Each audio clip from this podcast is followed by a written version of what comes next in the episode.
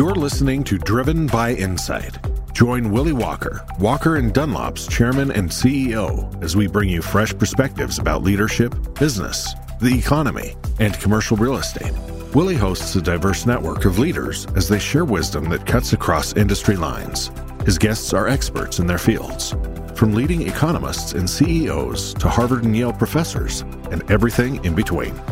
Our one goal is simple providing you with unique insights, unparalleled data, and real time market analyses. Good afternoon and welcome to another Walker webcast. It is my great pleasure to have Adi Ignatius joining me today. Before I dive into an introduction of Adi and then into our conversation, uh, just a couple notes from having been on the road for the better part of the past week. And I was back in Boston for my 25th Harvard Business School reunion. And so it's apropos that I have Adi on with me today to talk about Harvard Business Review and everything that he sees sitting in his seat but a couple things from that reunion. Um, first of all, I was flattered by the number of my classmates and other former HBS alums who listened to the Walker webcast on a very consistent basis. So to those of you who came up to me and said how much you enjoy the content we put out, thank you. Glad that so many people find what we do on a weekly basis with Walker webcast to be so insightful and uh, interesting. Um, the second thing is that the content at my 25th reunion everyone was very pleased that it was focused on happiness and what we do with our lives. And Arthur Brooks gave this fantastic presentation about finding meaning in the back half of our lives. And I said to a number of people that that just means that we're actually now officially old and that they've given up on trying to teach us how to make more money or manage organizations any better at the Harvard Business School and are now saying we need to go figure out how to enjoy our lives, which was quite fun. And the presentations were great. I went from Boston to Chicago for a conference that uh, Sam Zell hosts every year with uh, a number of the most influential commercial real estate executives from around the world. And um, I would just give a couple quick things from that discussion. The first is a reasonably pessimistic tone slash view on the world we live in today, the rising interest rate environment, the high inflation, many people from a commercial real estate standpoint concerned about negative spreads on how do you buy a property at a three and a half cap and finance it at a 475 interest rate and actually make money on it. And at the same time, I think to summarize where the conversation went, it was someone's comment saying it is a stock pickers market. It is not an ETF market. In other words, you're just not going to see all boats rising in a rising tide. You're going to have to be very focused on where you're buying, what you're buying, very similar to the overall capital markets and the equities that people are investing in today on the overall markets, one of the things that I haven't listened to Chairman Powell's commentary this morning in front of the Senate Banking Committee, but I would say that there are some signs that the 75 basis point increase and if you will, the deceleration in the economy is starting to have some impact. I saw this morning the spot price on WTI crude is down at $103 a barrel, and all of the oil, both refiners as well as um, extractors, were down precipitously this morning. And that led to a, a conversation that I had with David Faber at CNBC yesterday about the fact that the government and many people are focused on the supply of crude oil and that the real inflationary pressure right now is actually happening in the refined oil market. That the reason that the price at the pump is so high, the reason that plane tickets are so high is that for every three barrels of WTI crude, you produce two barrels of refined gasoline and one barrel of diesel and jet fuel. And the prices for those three are somewhere around 100 bucks a barrel for WTI crude, 175 a barrel for refined gasoline, and 275 for diesel and jet fuel. And that it's really a lack of refining capacity in the United States today that is causing the massive inflationary pressures for the cost of a trip on an airplane or for filling up your car. And that to some degree, the policy is focused in the wrong place. And until we get more refining capacity online, just as we had happen as it relates to lumber price. Lumber prices were not were at fifteen hundred dollars per thousand board foot, not because we didn't have enough trees in the United States or there wasn't a bunch of trees sitting around in lumber mills. The issue was we didn't have the milling capacity to do it. And as we got that milling capacity back online after the pandemic, the price of lumber has dropped from $1,500 per thousand board foot down to last I checked, $550 per thousand board foot.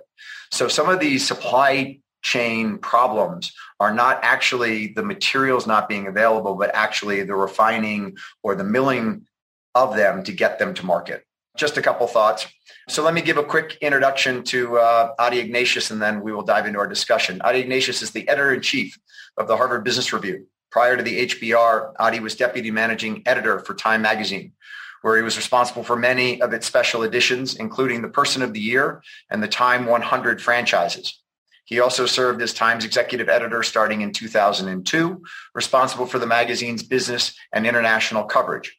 He wrote frequently for the magazine, including cover stories on Google and the 2007 Person of the Year profile on Russian leader Vladimir Putin.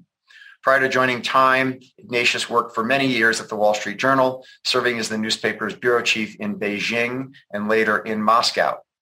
Mr. Ignatius received a bachelor's degree in history from Haverford College. His father, Paul Ignatius, served as the United States Secretary of the Navy, and his brother, David, is a former Walker webcast guest and editor and columnist for the Washington Post and a dear friend. Adi, I want to I want to start with your upbringing and how and why two sons of a former Secretary of the Navy became such fantastic journalists. What do you think it was that sparked that interest and amazing capability in you and your brother David? So you're you're softening me up. So I, I worry about what's to come. So there were four of us. There were four kids. You know, our two sisters both got law degrees. One is a judge in New Hampshire. The other actually just finished a stint running. Uh, the first is my sister Amy. The second is my sister Sarah. Just finished a stint running an Armenian. We're half Armenian uh, descent, but a kind of scholarly research uh, center outside Boston. So I don't know. I mean, you know, growing growing up in Washington, my father was part of the Pentagon. We would sit around and talk about issues. We were that kind of family.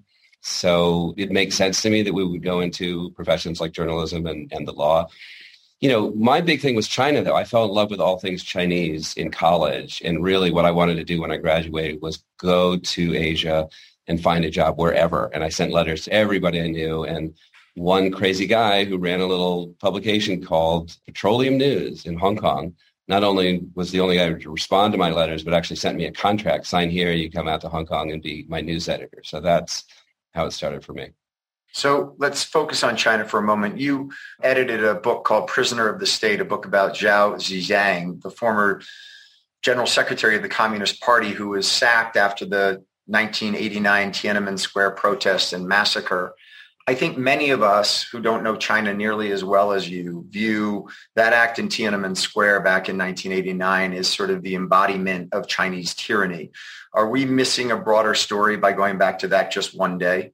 Well, I mean, that's not a bad place to start. I mean, you know, Zhao, look from a, a Western perspective or from a, a, a, liberal perspective, Zhao was the hero. Zhao was the guy who was, you know, trying to find a solution to the stalemate other than bringing in the tanks and the live ammunition. The extent to which the story was different, I mean, after the students, you know, if you think back, the students occupied the square for a long time. That's it was a problem in Beijing, would be a problem anywhere, but what do you do about it? You know, the logic of a communist state is you don't compromise, that if you compromise anywhere, all is lost. You know, is that true? I don't know. I mean, history maybe has has shown that, and and certainly in 1989, some of the revolutions in uh, you know in the East Bloc show that it's difficult to find that middle ground. But really, by the end of it, it was a power struggle, and it was a power struggle in the Politburo and Zhao was on the liberal side, and Li Peng, his counterpart, was on the conservative side, and they were both vying for Deng Xiaoping's ear.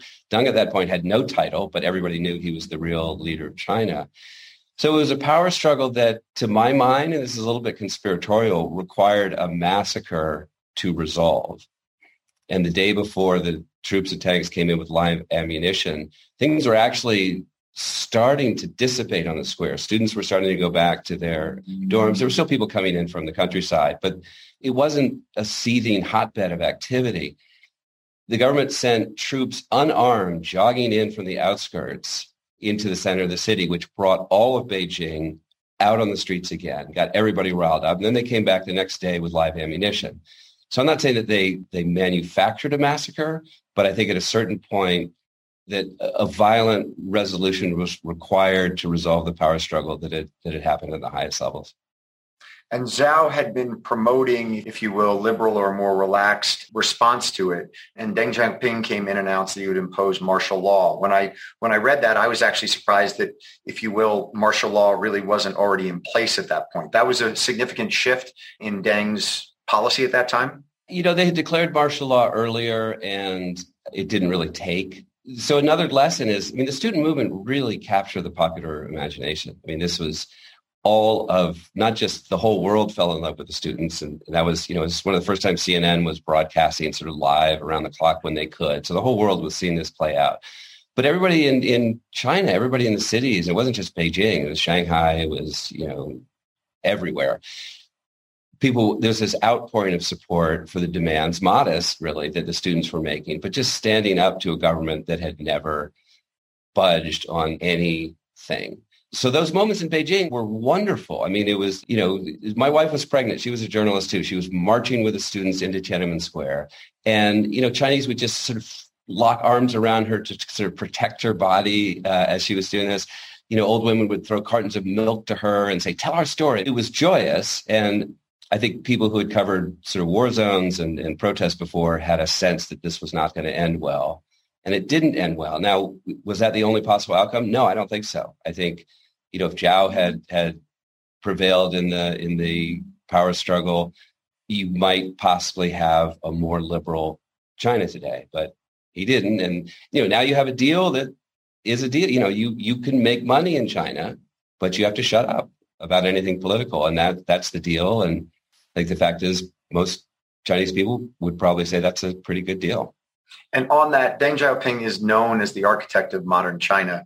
As you reflect back on the 25 years since you were there and living there, what surprised you the most as it relates to their economic development, either on the upside or the downside? So there were many of us who thought after Tiananmen that the center could not hold. The brutality, the massacre of, of people in and around Tiananmen Square was just, you know, so horrible. And the ice, the international isolation, I mean, it was sort of what Russia is facing today, that it would impose such a penalty on China and that the party couldn't maintain itself. And I was totally wrong, and many of us were totally wrong. I think after a couple of years in the darkness, you know, Deng realized we have a problem and we need to liberalize the economy, you know, in a serious way, but try to keep political control. And I guess it surprised me to the extent to which they've been able to do that. I mean, I think scholarship has sort of said, yeah, you do that, you liberalize the economy and there's growth and there's the rise of a middle class and middle class has certain desires and values that at a certain point the government can't continue to meet. And when that happens, there will be change either violently or peacefully, but that, you know, no one party state can kind of maneuver that. Well, they have. And really what I was saying before, I think it's important for those of us outside of China to know that people in China are happy with their lot. They're happy with their government. I mean, we look from the outside and we're rightly outraged by what's happening in Xinjiang, by the fact that, you know, there is no free speech, that lawyers who, you know, defend people, innocent people are jailed themselves. I mean, it's terrible. But, you know, the Chinese people are not sitting there seething, hoping that their government topples. You know, they, for most people, this deal, you can get rich, you can have economic freedom, you keep your mouth shut, that's that's an acceptable deal. I had dinner on Thursday night of last week with one of my HBS classmates, a gentleman named Will Chen, and Will lives in Shanghai and said exactly what you just said. He's lived there for 18 years. He said, it's just part of life. We're just used to it. I, I said, you know, how are you on communication? He says, I just figure they're looking at it and that's it. And I go about my business and do what I need to do. So that clearly, to your perspective from afar, that was exactly what he said as someone who lives in Shanghai. Now on that, he also bemoaned their zero tolerance for COVID and said this whole policy has made life very, very difficult. And in Bloomberg, they just reported that there was a EU Chamber of Commerce survey done last week that said that one in four European companies that is operating in China today is reconsidering whether they want to stay in China due to the zero tolerance policy as well as a lot of other issues going on in the world. You and the Harvard Business Review have published extensively about globalization and the scale benefits of a global marketplace and global brands and things of that nature. Do you think that we're at a tipping point here, Adi, as it relates to more protectionism and regionalism, if you will, rather than globalization? Possible. I mean, it's look, it's easy to say you're planning to leave China. It's more difficult to actually leave China. I think what we're seeing is that companies that are there are, are limiting the investment dollars they're putting into sort of growth as opposed to pulling out. You know, yes, there are people pulling out. Yes, there are people trying to diversify their supply chains. China is just a really good partner. You know, I spoke to um, guys at Microsoft who make the HoloLens who were just saying, if we couldn't do it in China, we could not do it anywhere else. And, you know, maybe that's, you know, hyperbolic, but he just said there's no replacement or it would take so long to do that. So I think, you know, China's role in the global supply chain, you know, will not sort of end quickly or overnight. I hope it won't end. I see a lot of problems with China, but to me, the solution is not a, a kind of a, a full decoupling. The COVID stuff, though, was a new twist, and it is just hard to get in and out of the country and uh, just huge inefficiencies for foreign companies there.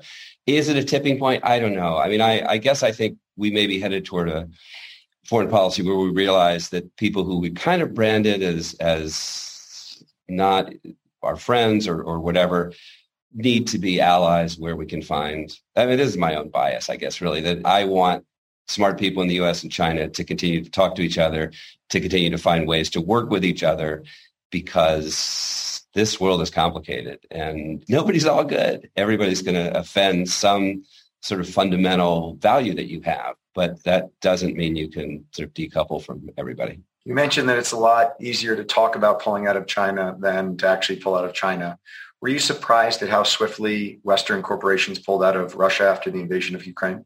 Yeah, that's a great question. Yeah, I don't know if I was surprised, but I've been fascinated watching it. The logic of sanctions is you know, is sort of airtight and it's brutal. We have a partner, you know, kind of a, a licensed partner in Russia, and they're great, and their values are sort of free speech and stand up to authority and you know everything that you would want to identify with but it's just not tenable for us to have a business in russia now.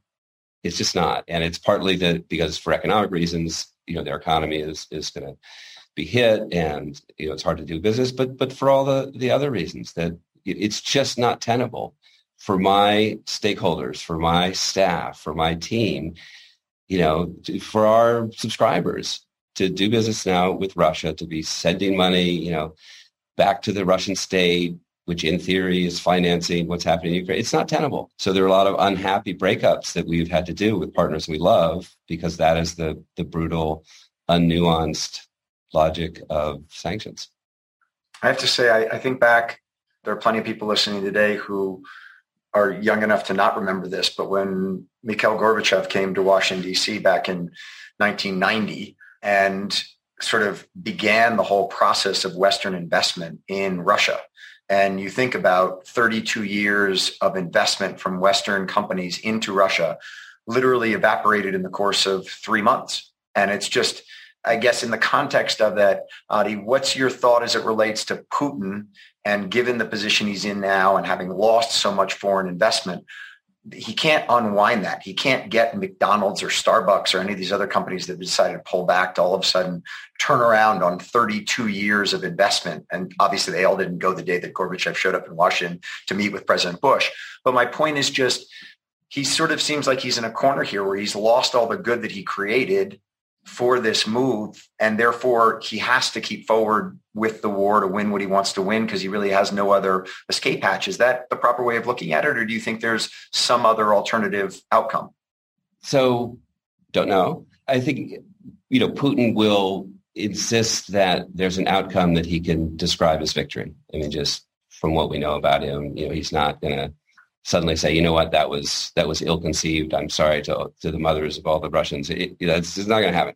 So I don't. So so what does the end game look like? You know, I mean, you you could speculate as easily as as I can. You know, some sort of you know more formal uh, seizure of of parts of eastern Ukraine and and you know really come under Russian control and and so you know I could imagine an eventual scenario where war stops. Now that won't be acceptable to probably to well, it probably won't be sufficient, say, for the West to lift sanctions. So Russia ends, you know, continues to be in isolation.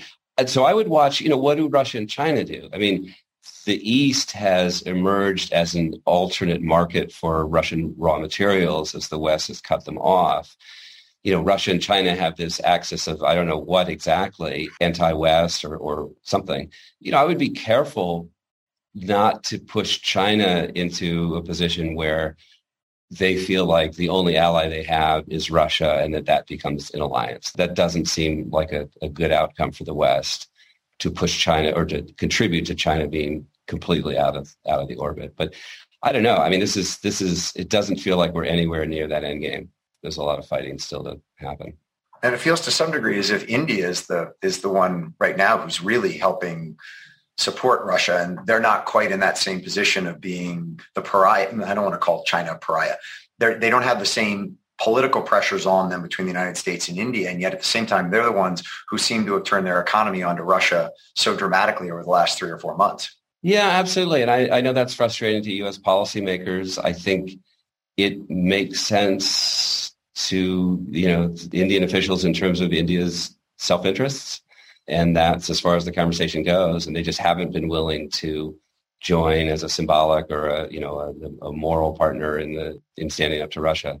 So I'm assuming that you met Putin when Time made him Person of the Year and went over and when you all were writing on him for Person of the Year.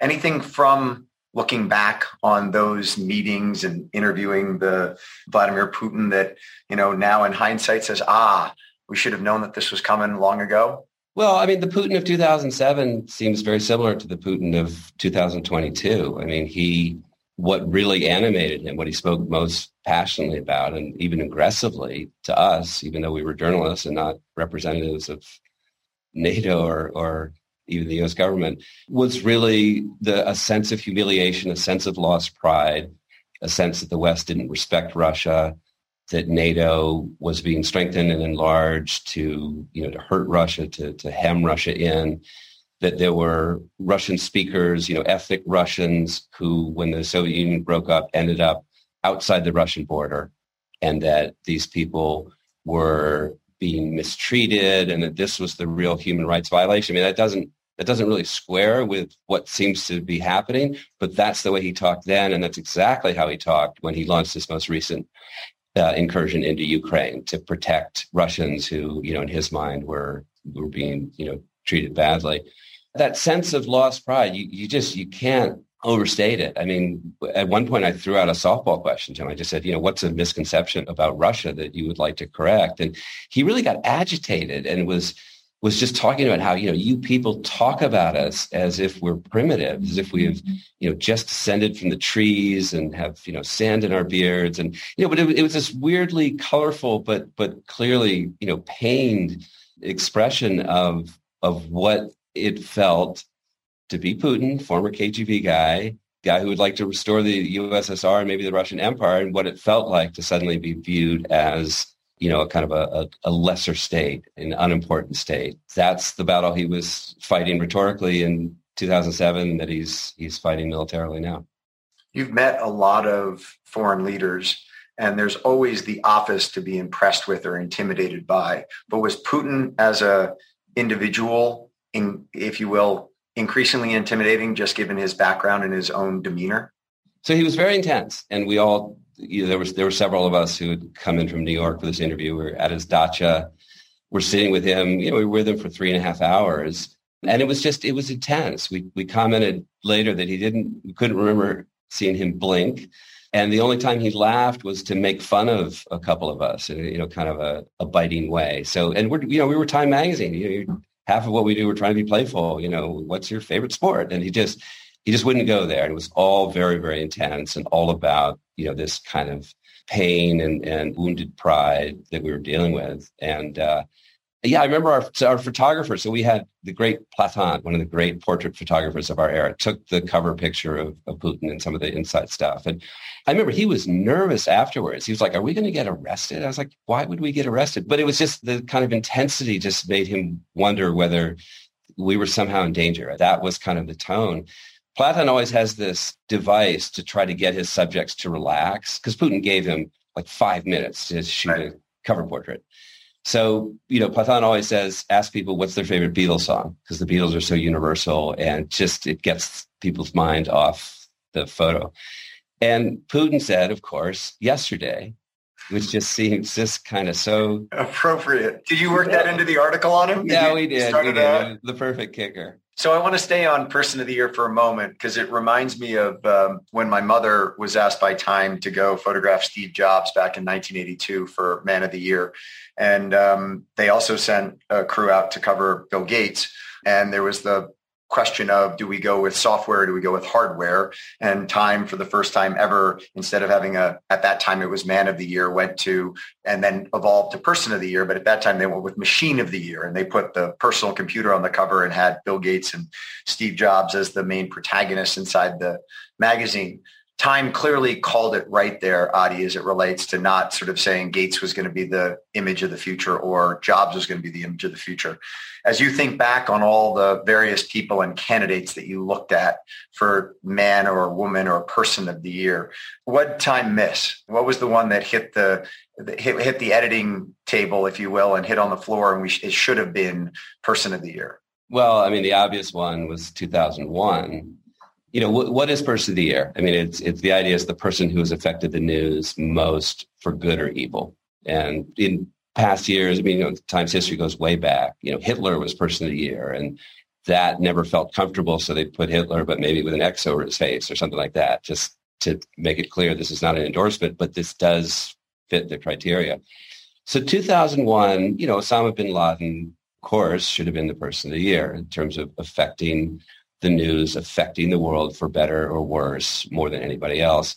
I don't think we had the, I don't know if guts is the right word. Maybe we had the good sense not to do it or the good taste not to do it. But the idea at this moment when the world was still reeling, you know, to put bin Laden's cover, face on the cover of Time magazine, person of the year, just seemed untenable. We got a lot of criticism for not doing, you know, we ended up with Giuliani. I mean, that Giuliani at that moment rose to the occasion. It wasn't an insane choice, but I think plenty of people realized we had, I don't know, chickened out might be the right word, that it just, it wouldn't have gone well with our subscribers. It wouldn't have gone well with our sponsors. It just didn't quite feel right in our gut, but it was, it was not the right decision by the criteria we had set. It, it, it could have, should have been bin Laden.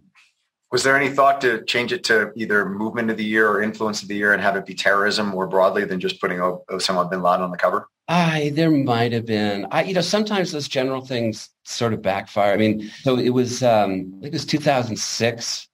The the person of the year was you. It correctly we correctly put our finger on the moment where all this you know DIY content was sort of happening and we were all creators. So it, you know it was, it was cool and it was clever and and the, the cover image was sort of a, a mirror thing. So you know you right. hold up the cover yeah. and, and that people hated that they just just didn't work. And you know, we we had a little. It had to have cost you a huge amount of money to manufacture. Well, so yeah, so we we used that mirror stuff, and we put in the editor's note that this was Kevlar, and the thing went so badly that DuPont, which makes Kevlar, had us write a note that made it clear that is not Kevlar. Okay, that is a different. We are not associated with this.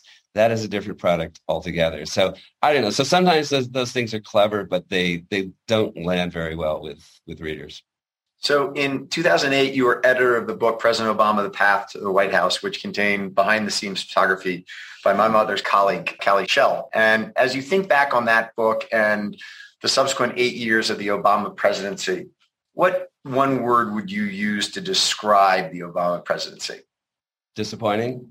I led you there, but I was expecting something along those lines. Yeah, I mean, I don't know what else you could say. It was thrilling when he was elected. We published that book because he was elected. It was he won the Nobel Prize before he even took office because it was such a thrilling moment. He was, you know, such a is such a remarkable person, but disappointing in terms of of what was accomplished. I mean, I, look, my views are very conventional on this, but that Obama seemed disinterested in the work that went into that has to go into complicated policymaking and working with people you don't like to try to i mean so so i remember not long after obama was finished his second term i ran into leon panetta who had been his cia chief who had been his defense chief who had been bill clinton's chief of staff.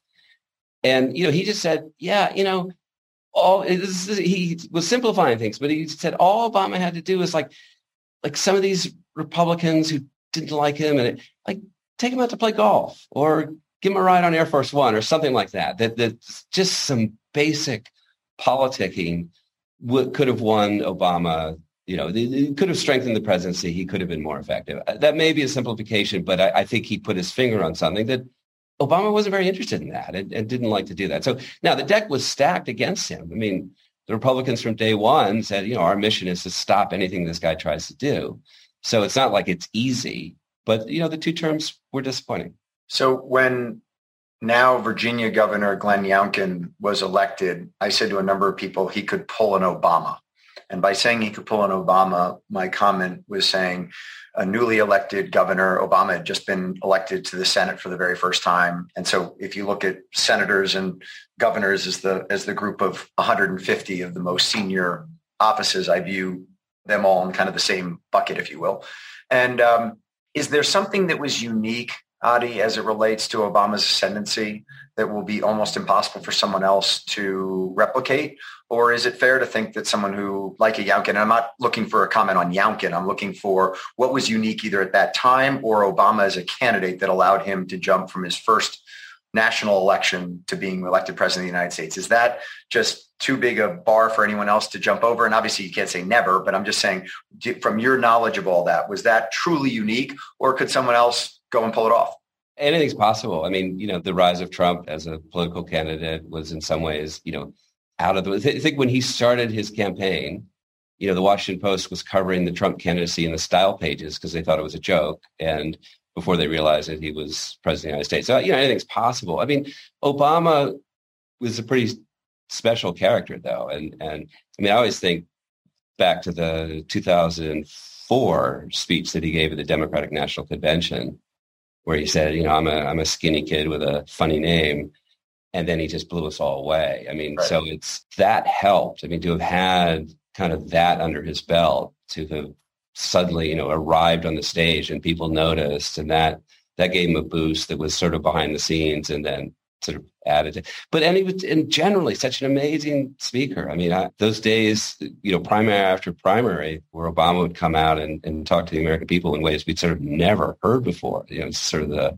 the emotion and the passion and the poetry. And so, you know, there aren't a lot of guys like that. But yeah, anything's possible. No, I like that observation. And and I don't think the Democrats know what they're going to do in the next general election. Nobody seems excited about Biden again. So something has to happen. And maybe somebody has to come out of the the woodwork and have a meteoric moment. Uh, and maybe it's maybe it's Youngkin.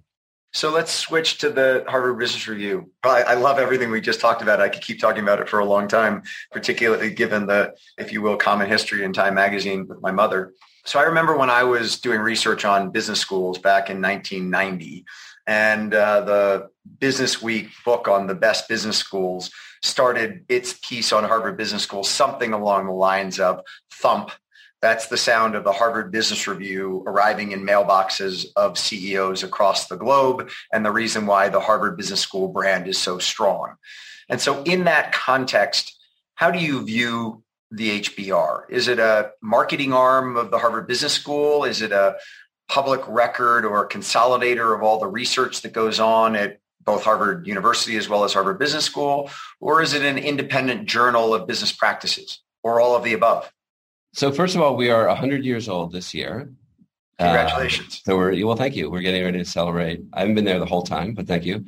So when, when HBR was set up 100 years ago, it was ex- expressly done so then and remains true today that it's not meant to be a vanity publication for Harvard Business School. It's not meant to be a publishing arm of HBS.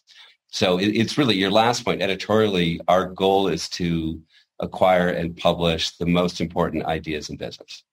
And, you know, as it turns out, rightly, a lot of them come from Harvard Business School because there's a, a, lot of really smart people there and they're doing a lot of interesting research. But that's maybe 20% of what we publish. So, you know, the rest is coming from people. And that's essential. I mean, for us to be credible, for us to have value, there has to be a sense that we're publishing the best ideas, best research, wherever they come from. And talk about that for a moment, Adi, in the sense that when you were at Time, you have a group of writers and you sit around and you whiteboard various things that they ought to go cover and you give them the authority to go and spend time researching something. And you've got also a timeline on it saying let's get that written this week or let's start doing on a feature piece that's going to take you three weeks or whatever the case is. How do you manage the content supply at hbr given that you don't have a team of writers who go out and cover things for you. You're relying upon consultants at McKinsey and Bain, professors at Harvard Business School, as well as all the other business schools, and then industry uh, for content to put into the HBR. So that's absolutely true. You know, my editorial team, they're editors, not writers. You know, very little of what we produce is is written by us. So, you know, it used to be that I, I we sort of produced what we produce from the inbox. Stuff would come in and we sort out, you know, sort through it and and pick out the best stuff. We're more um, proactive now, and we pay a lot more attention to. You know, it's it's hard. Well, so we still go thump. All right, we have six print issues a year but most of what we do is digital. We're reaching 15, 16 million uniques a month digitally, and that's across all kinds of platforms. You know, we have, I think, 13 million LinkedIn followers. There's a whole lot of things that we do and, and ways to do it.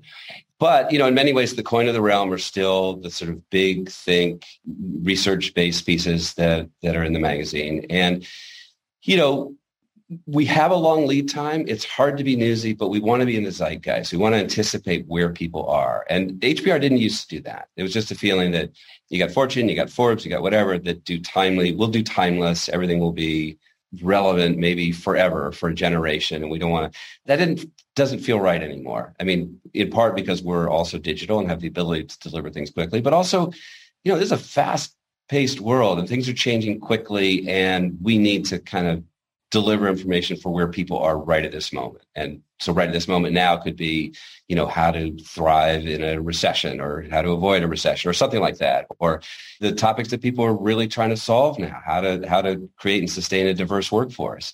You know, that has become an imperative, certainly in the US in the last couple of years. So we have to be finding authors, finding research, finding ideas out there on these topics in a really timely way. So in that sense, it's it's you know my job and the job of the editors here has changed a lot. So on that, the I mean, I view HBR articles as being what I would call long tail articles. They're on all the issues that you just raised. But people's consumption of information has gotten, you know, increasingly short down to 140 characters or 160 characters, whatever it is on a tweet. I can't remember. How do you manage that consumer drive towards sort of shorter and cleaner to the where the HBR comes from of doing really heavy research and rolling up your sleeves and having, if you will, long format articles. My assumption is the actual article length has gotten shorter. Is that a is that a fair assumption, or is is it if I went back a decade and looked at the yeah. length of the average article in the HBR, it'd be the same today as it was then? Well, it depends how you look at it. So basically, in the old days, we only had long articles. So the average length of articles was, of course, long. You know, nowadays the long pieces are still pretty long, but in addition to that, we're doing, you know, we're doing digital short, you know, 800 word digital pieces. We're, you know, we're very active on Instagram. I mean, the answer to your question is, I think, give people the nugget. You know, we send out a management tip of the day. You know, our, our Instagram feed is is really lively. You know, give people a nugget that has value, but then provides the link to go deeper. And if you want to go deeper, then you, you have the full piece with the research, with the methodology, with all of the examples. So I think a lot of what we're doing is, is putting these ideas into different packages on different platforms that serve audiences in different ways. And as you've broadened the various media, how important you just talked about the number of linkedin followers you're talking about video you're talking about the actual thump that goes out at the end of the day as you look at revenues to the hbr is it all back to the thump or have those other new investments in a broader media platform started to pay pay back dividends as it relates to advertising revenue or general viewership? Yeah, so that's a good question. So, you know, the publication business, you're getting revenue from a lot of different areas. You know, in the old days, when I was at Time Magazine, it was, it was that was an advertising play. And, I, you know, I think at our peak, we had whatever, you know, 4 million maybe circulation. I mean, something crazy high. And then you would sell ads based on that incredible rate base. Now you were churning 2 million of them every year. So imagine the cost of replacing 2 million uh, subscribers every year. You know, it was almost not a pyramid scheme, but it was a tough business to keep going. At a certain point, if the advertising goes away, you're left with you have a problem because you don't have necessarily a devoted subscriber base. So HBR is different. I mean, we are all about subscription. And, you know, yes, we have advertising. It's very, very important to us. but the main revenue and the most important relationship we have is with subscribers. We have 30, 340,000 paid subscribers now, you know, by far the highest level we've ever had. So that the relationship with them is paramount. So we have to keep delivering content. Look, HBR is nobody's first read. It's probably nobody's second, third, fourth read.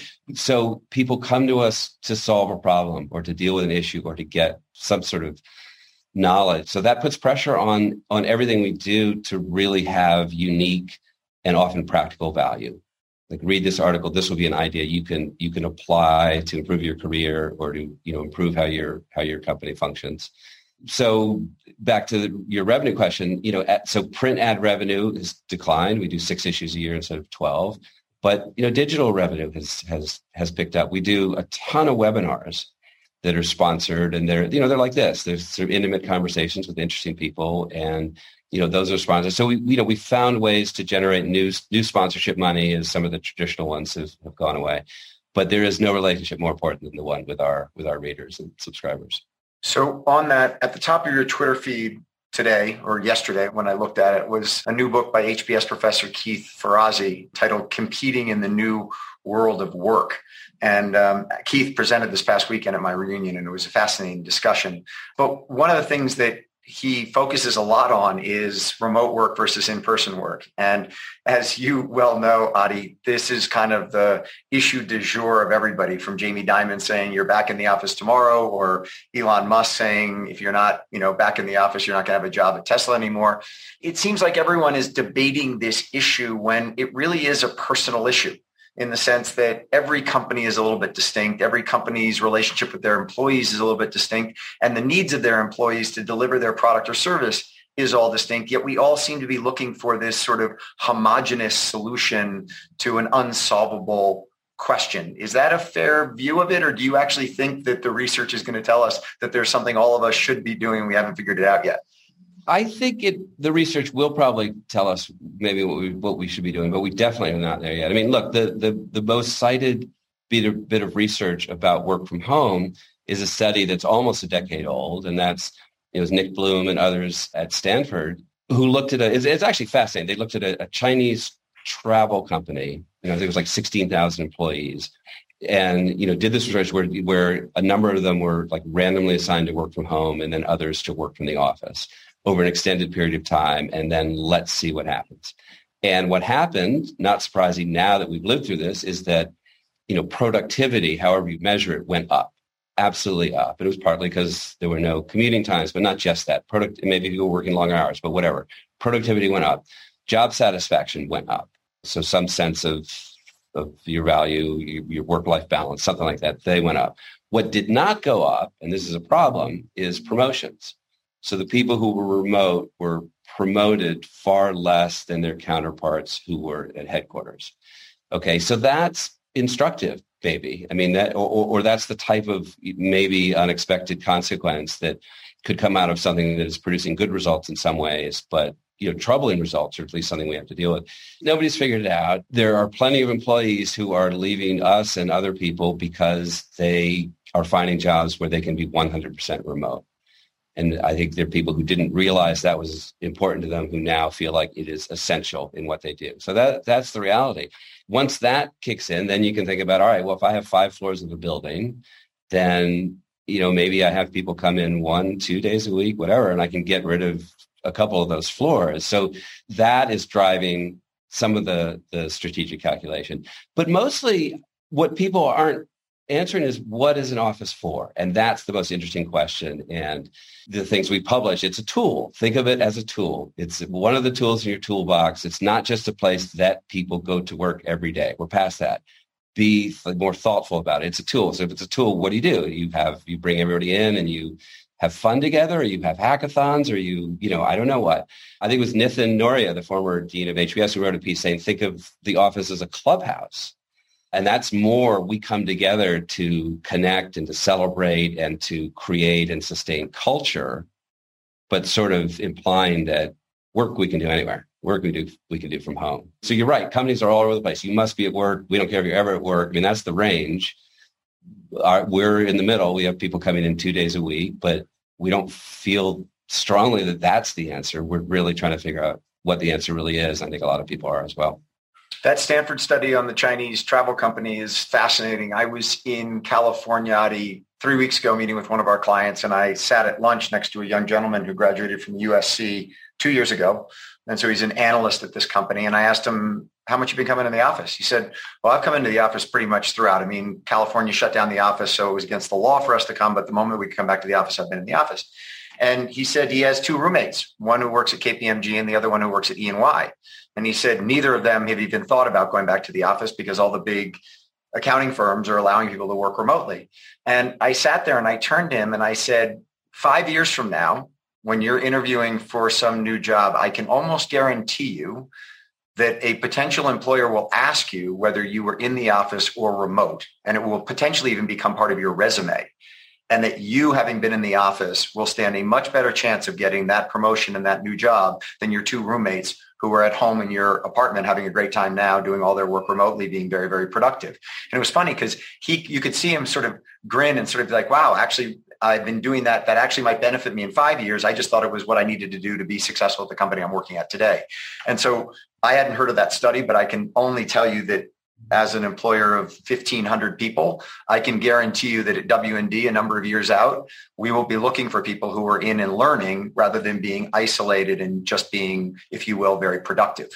That's fascinating. Well and it may be that, that the people who are working at home would even if that's clearly the case will still say yeah that was that was a fair trade-off very much so. I think also one of the issues here is in the professional services world and in the banking world, you cannot speak to somebody who's either in my industry or on Wall Street and not have them say the way I learned was through the, you know, the course of hard knocks of sitting there with my boss asking me to do something at, you know, 10 o'clock at night and I stayed in the office until 2 a.m. to get it done. But that's where I really learned. And I actually had a colleague to help me with the model and to answer the questions that I didn't know. And so much of that casual learning is not happening in a remote environment. So I'm not trying to be monolithic in my view of you've got to get back into the office because there's plenty of great stuff that gets done from home. And you and I are doing a Zoom call here rather than me flying to Boston to do this face to face. And at the same time, I do think that that point as it relates to promotion and career path is a very distinct one that many people in a very tight labor market today aren't fully realizing the implications of that.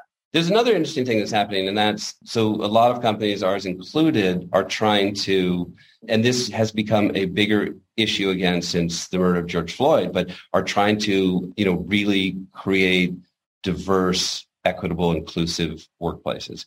And, you know, we're sitting in Boston and you know, it's a fairly, uh, we're seeing a fairly homogeneous pipeline of people locally. When we start to say, look, we can hire people anywhere. They could be based in, in New York or Chicago or wherever. That helps us with tapping into, you know, pipelines of diversity, use that word, talent. And so we're hiring people. But then it's a question. So then we're more diverse on paper in terms of people's backgrounds and everything. Are we more diverse as a culture? when we're distributed and remote. And that is something we're dealing with by trying to so we need to bring this is the clubhouse idea. We need to bring people together physically on some cadence, even if it is to go to an island and you know do archery all day or something because it's it's a big challenge. If we weren't allowing people to work remotely a significant amount of the time, we would be losing people. I mean, that is just a reality now. If we were one of these companies that you have to be here I think that would be a problem for us right now, at least with the, the type of talent we're chasing. And we'll see what a softer labor market those statistics once we yep. get to it. And unfortunately, from the conversations that I had in Chicago over the last two days at that conference, it sounds like that's coming to a theater sooner than we would yeah. expect or want. So you published a piece by Yael Eisenstat from Cornell entitled How to Hold Social Media Accountable for Undermining Democracy. And I'm just curious, Adi, as it relates to how do you draw the line between business issues and political issues and the role that corporations need to be playing in our world today as it relates to either speaking up on these issues or not and how much you're having your authors or researchers write on it or not. So it's a great issue and you know i think every ceo is wrestling with this. To what extent do they want to they want to be activists? To what extent do they need to be activists? I mean you know 10 years ago if you ask ceos about getting involved in social issues or even political issues, most would say, you know, I don't want to do that. You know, I'll speak out. Half the people will support me, and half my customers will will be appalled.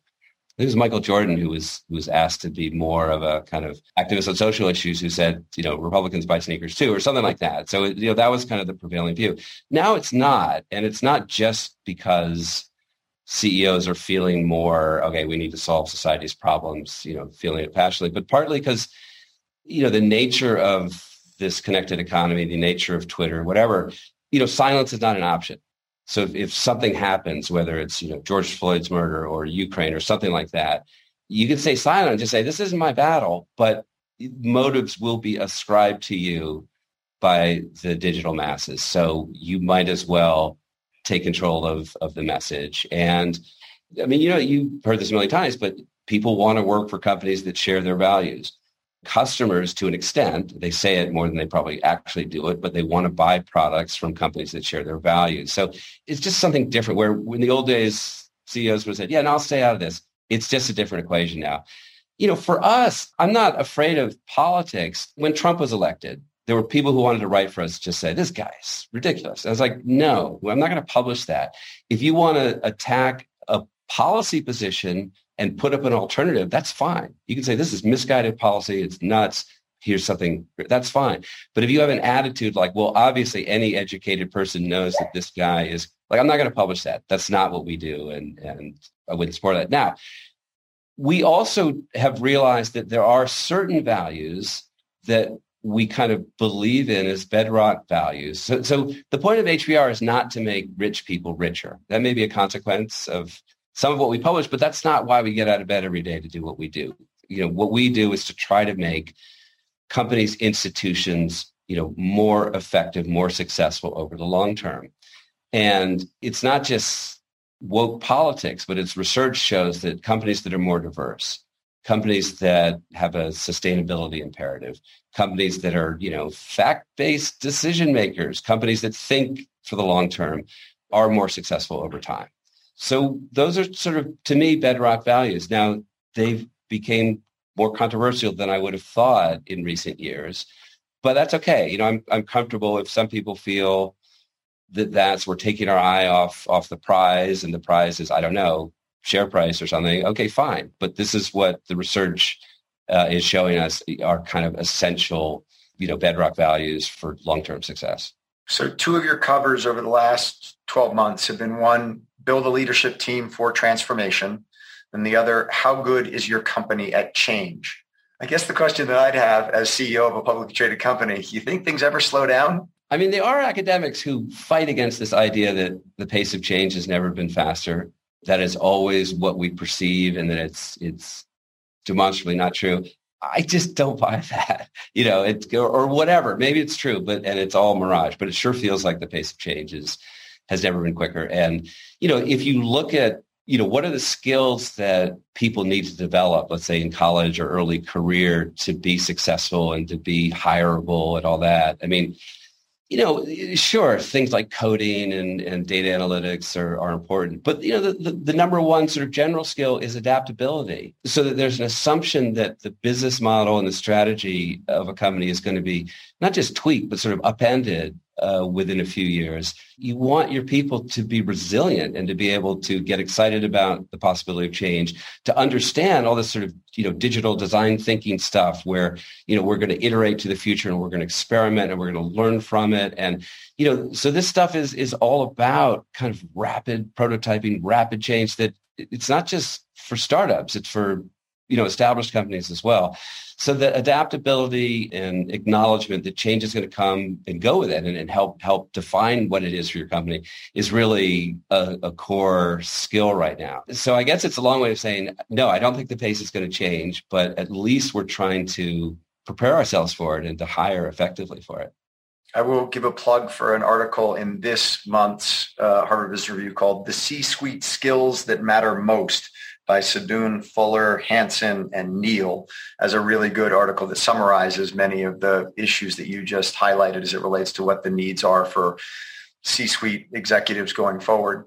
Final question. This past weekend when I was at my 25th reunion, HBS professor Joe Tango made this fantastic presentation on his final class every semester when he teaches students where he goes off of what he's teaching them on entrepreneurial finance and uh, basically tells them life lessons that he wishes he knew when he was a student at HBS and now as a middle-aged professional slash professor has the wisdom to look back and say, boy, if I'd only known this when I was 26 years old, what a difference it would have made.